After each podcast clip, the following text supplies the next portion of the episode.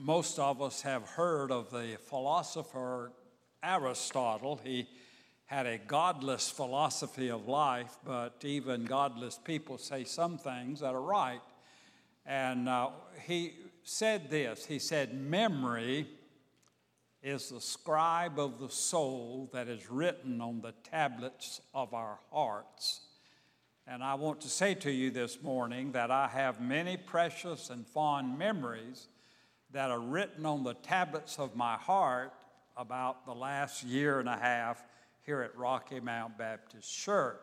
Since I retired 15 years ago, I've had the privilege of speaking, I think, in 27 different churches. A number of them have been non-Baptist churches. And I think this is a fourth interim. So this morning marks the end of any interim. I will not take any more interims. I may preach occasionally if I'm asked to do it, but I will not be taking any interim. But let me say, and I'm honest, and I want you to hear me, this has been my favorite interim, and I appreciate y'all letting me come. My wife and I, she comments occasionally. She'll say, you know, there's so many precious people at Rocky Mount Baptist Church. I feel like I've come full circle. I was over 43 years at Franklin Heights, and this church had the vision to start that mission in 1959 or 1960, and I came in 67. So this has been a joyful journey for me. I promise that I will continue to pray for you. I'm excited about your new pastor. I haven't met him, but I just believe that you're going to have a wonderful time together. Let me underscore your recognition of Brother Fred Tudor's service here. I don't think I have come to this church more than a time or two in the last 15 months that he was not here doing something. And he has been a source of encouragement, so very helpful if I had questions and ready to help me. And I do appreciate him. I appreciate the music here, your pianist, the praise team, the choir. I just appreciate that you allowed me to share this year with you. So thank you. And I will say this, that after I've given the pastor a little time, I'm going to sneak in here one Sunday and check on y'all. So y'all be ready. I want to end our time together by talking about three things that I want you to remember. Our Lord talked about memory, written on the front of that communion table. He reminded us to remember him when we drank the wine and ate the bread. Aristotle said memories are engraved on the tablets of our hearts.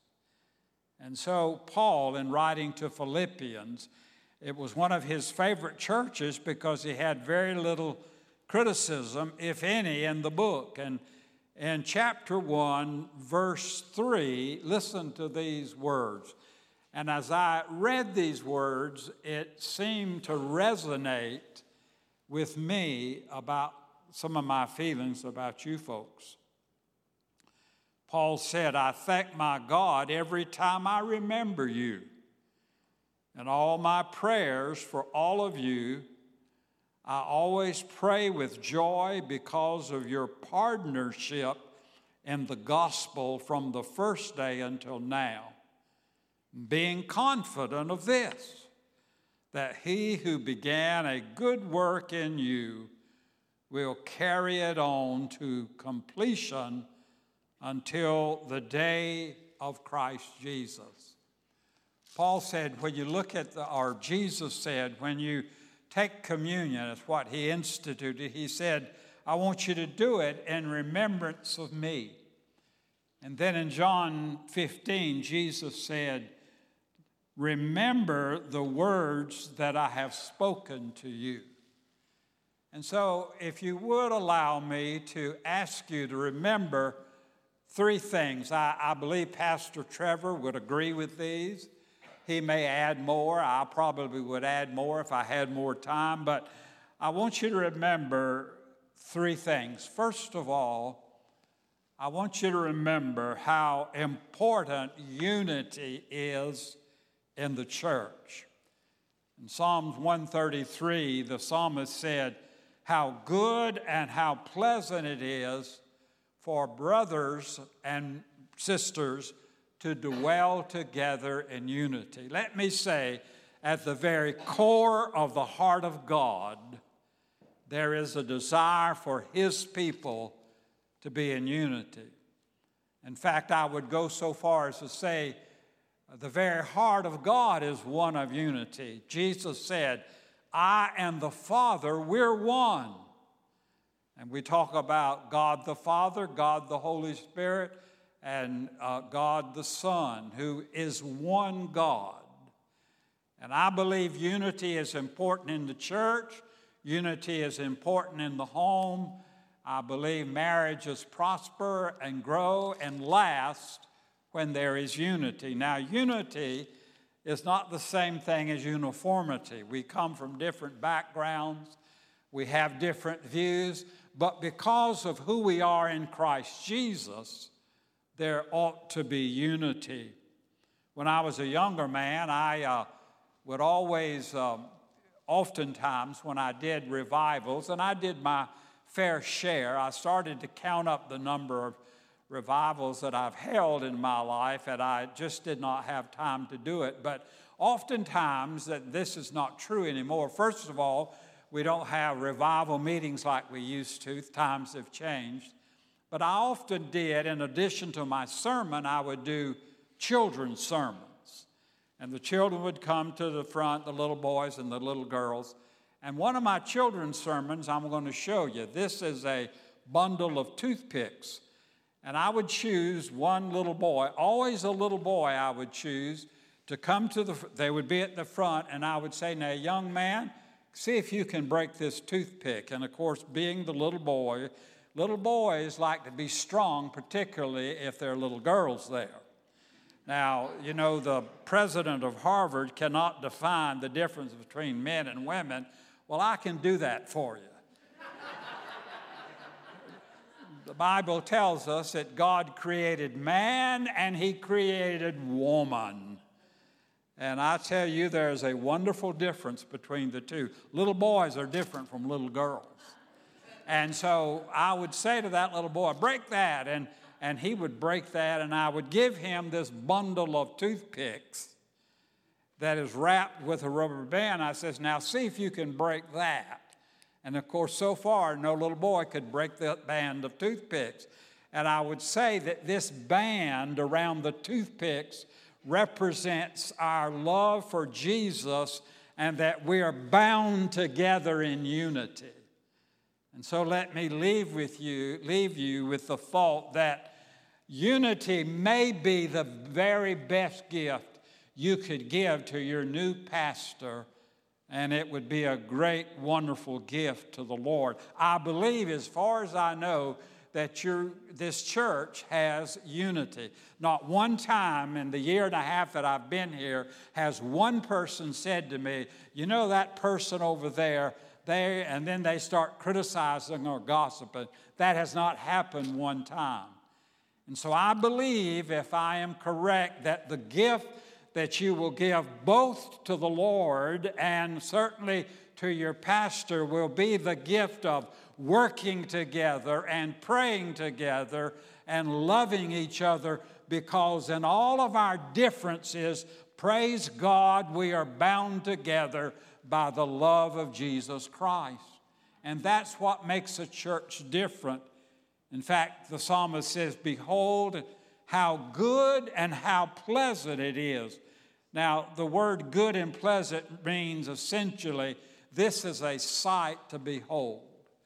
And I know for a fact that I've been in churches, I've held meetings in churches, they were fragmented and fractured and divided, and things were being said that were not true, and hearts were broken, and pastors were burdened, and sometimes maybe even the pastor was a part of it. But the Bible says, "Behold, take a look at. It is worth seeing a church that is bound together in unity. Unity is what God loves, what God desires, and unity is what the devil hates. And so let me encourage you to remember the importance of unity. And by the way, unity is such that when we have it, we often take it for granted. And some of you who have been parts of churches that have been divided with divisiveness, you know that when you lose it, you understand how important it is. And I believe that the heart of God has often been broken because his people were fractured and fussing and fuming. And Jesus said, was it not in John 13, "By this shall all men know that you are my disciples, if you have love one towards another." In fact, in this particular text of Psalms 133, it says that unity is like oil and it's like dew. The psalmist takes an element from the sacred and an element from the secular.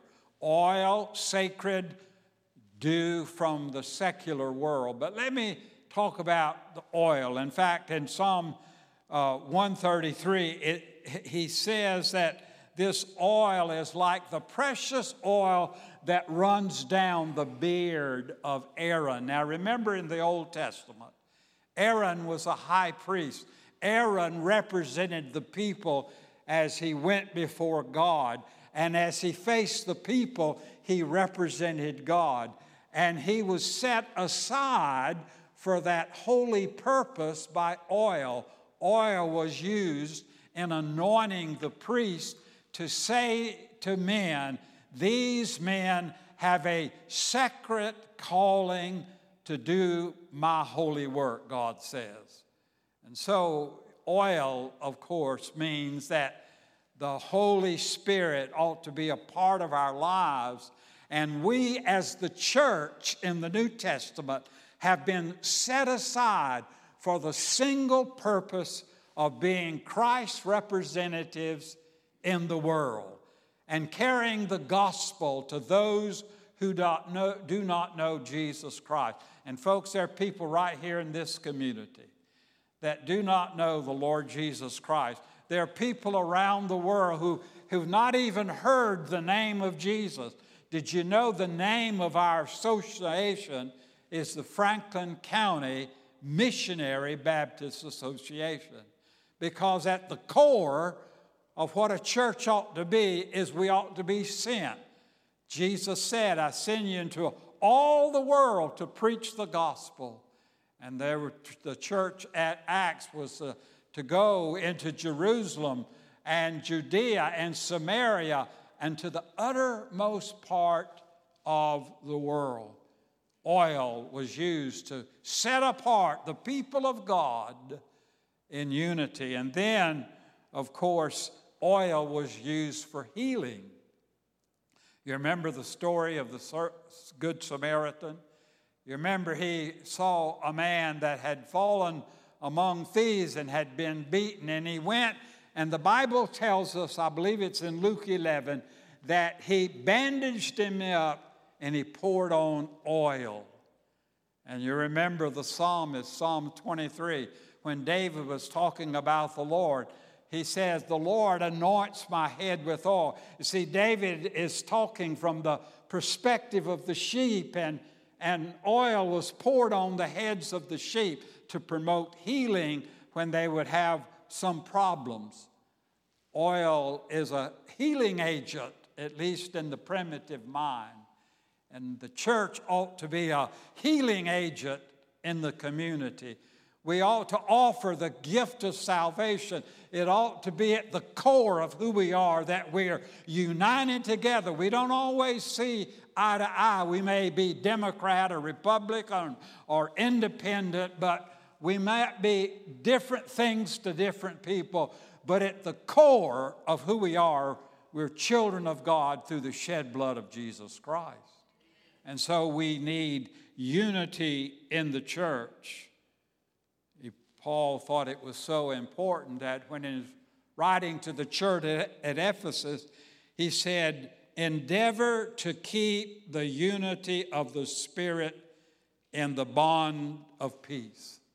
In other words, he says you have to work at it, endeavor to make a point of trying to be united as the people of God. And so I say to you, as we moved from point one to point two, that if we're going to be God's church in this community, if this church is going to be the light that shows forth the love of God and the blood sacrifice of Jesus, we must be united in the gospel, in carrying the gospel and sharing the gospel. And then let me say, secondly, I want you not only to remember how important unity is, for if you lose it, then you will understand how very important it is. I believe for the most part when I was at Franklin Heights, we enjoyed unity. I think we did. And people who had been there for years and years and years just thought every church was that way. And the tendency is we take it for granted. But Paul reminded them to endeavor, make every effort to keep the unity of the Spirit in the bond of peace.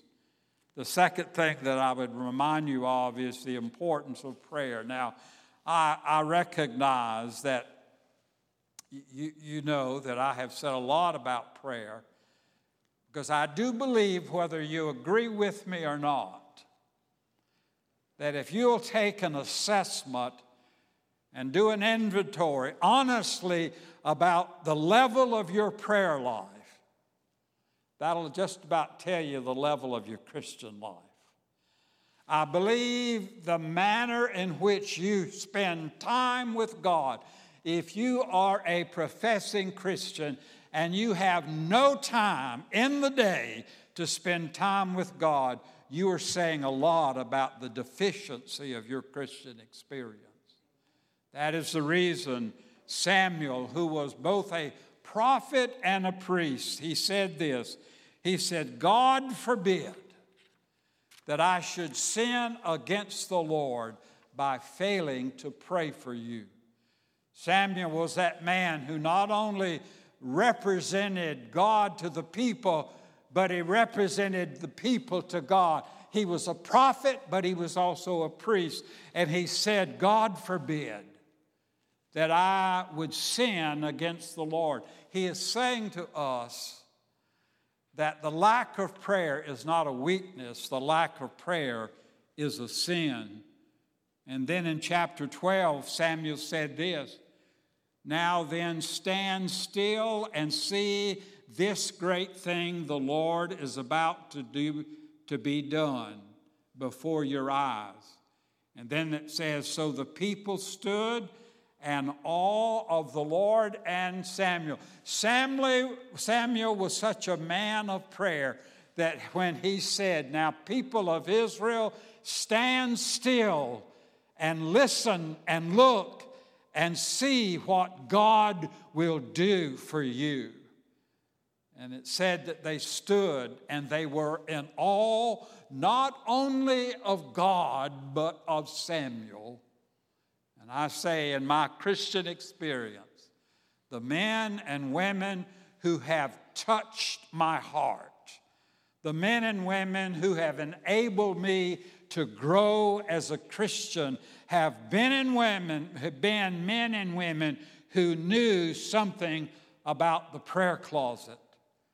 You'd be surprised how much Jesus taught about prayer.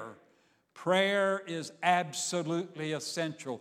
I brought today, I don't know if I've done this before, but every year I make one of these. In fact, the drawer that I looked at yesterday, I found 8 of these in one drawer. I have some in my study outside. I have them in my living room where I have my time with God. Let me encourage you who want to go on further with the Lord to organize your prayer life. Every day is committed to a different day. And I have literally probably over 100 names. Now, this one maybe is 5, 6, 7 years old. I don't know. But what I'm trying to say is, folks, if we really want to go deeper with the Lord, if we really want to go and know what Paul, when the a prophet said, press on to know the Lord, one way we do that is to have some time. It could be a minimum of 10 minutes a day where we read the Word of God and we spend time talking to God, thanking Him. Folks, we've got a lot to be thankful for. If you've got a home that doesn't leak, if you've got a home that you have heat in, if you've got food on the table, if you have a car that'll get you from point A to point B, if you're able to go to the doctor, folks, we've got a lot to be thankful for. People in Ukraine and people in Gaza, what if we live there? People in Russia, there are people all over the world, and they don't even know where the next meal is coming for. Would to God that the people of God who have been abundantly blessed would take a few minutes a day and thank God for it. Amen? And so I want to underscore, if we're going to be the people God wants us to be, we must be people of prayer. Prayer's worship, prayer's work, and prayer's warfare.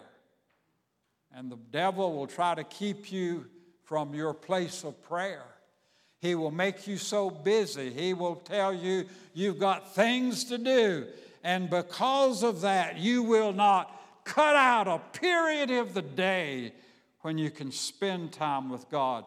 I believe the best part of my day has to do with my time with the Lord. And throughout the day, and please don't misunderstand what I'm about to say, but I believe in the last 5, 10 years, the Lord has taught me something about what it means to pray without ceasing.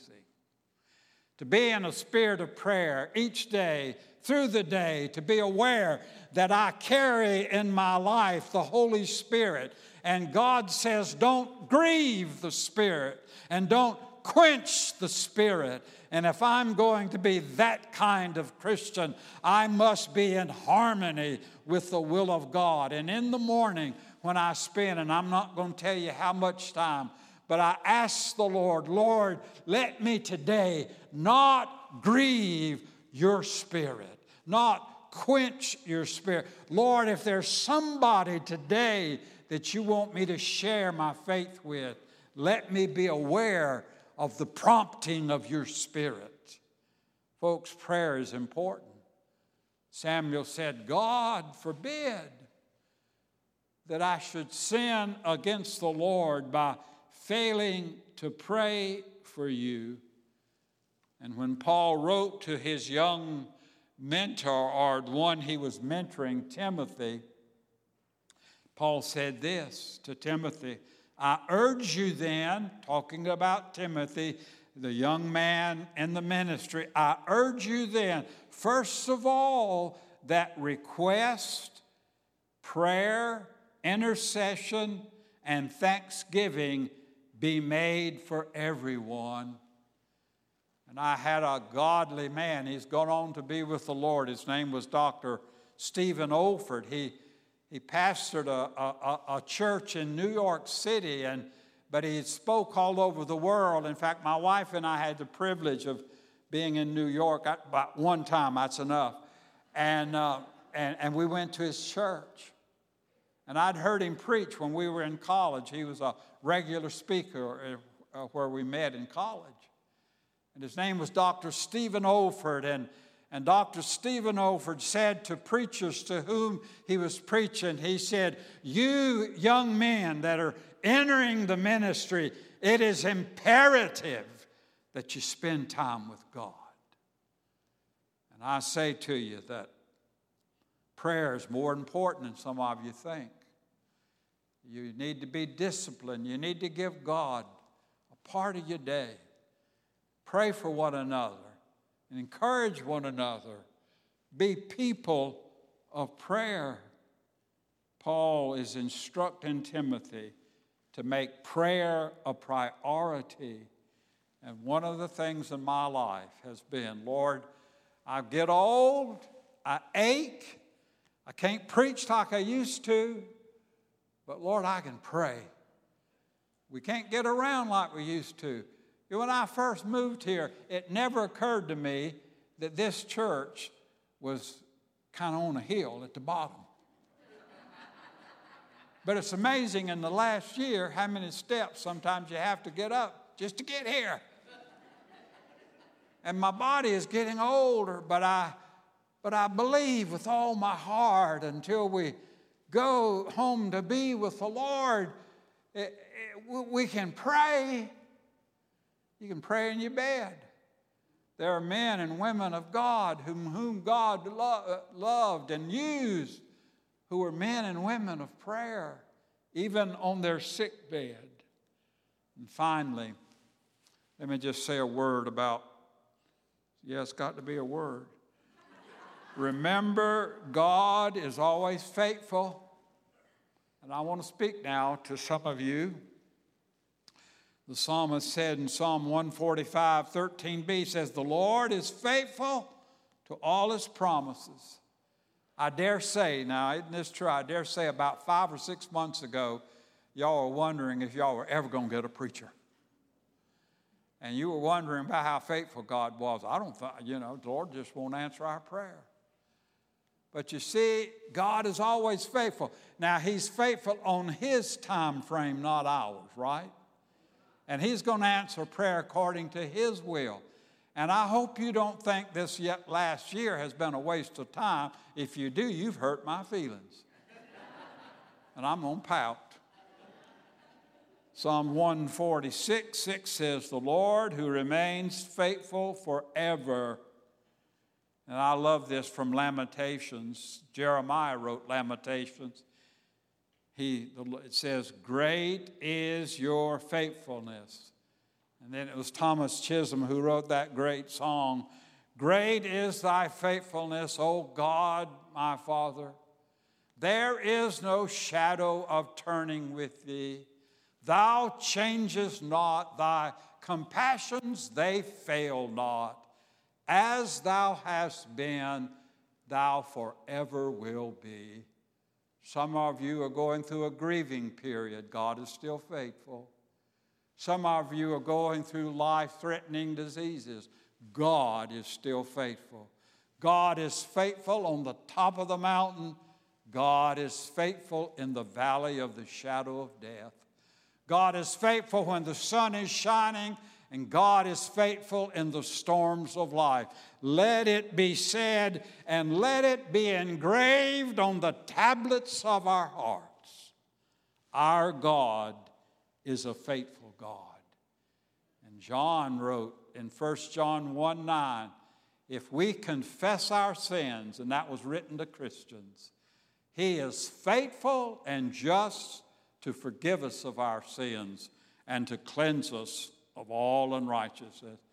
Aren't you thankful today that even when we sin and when we fall short, there is a faithful God who forgives us from our sins? Thank God for his faithfulness. Faithfulness to answer prayer. Faithfulness to meet us in our weakness. Faithful to help us in our time of infirmity. God is faithful. And so I want to write on the tablets of your heart today as I close. Remember, unity is important to the family of God. Remember, the Bible puts a great importance on one's prayer life. And finally, remember, God is faithful. May God bless you as you enter this new chapter. I am thankful for you. I'm praying and have been for that pastor. I've already got his name written in my prayer journal. And I will pray for him and I will pray for you. Let us pray. Father, I thank you today for your word, and I thank you for this church, and I ask, Lord, that you just have your will, have your way. I just pray, oh Father, that today, if you have spoken to any heart and there needs to be some movement on their part, that you would make that clear. We're grateful, Lord, and we're thankful. In Jesus' name, amen.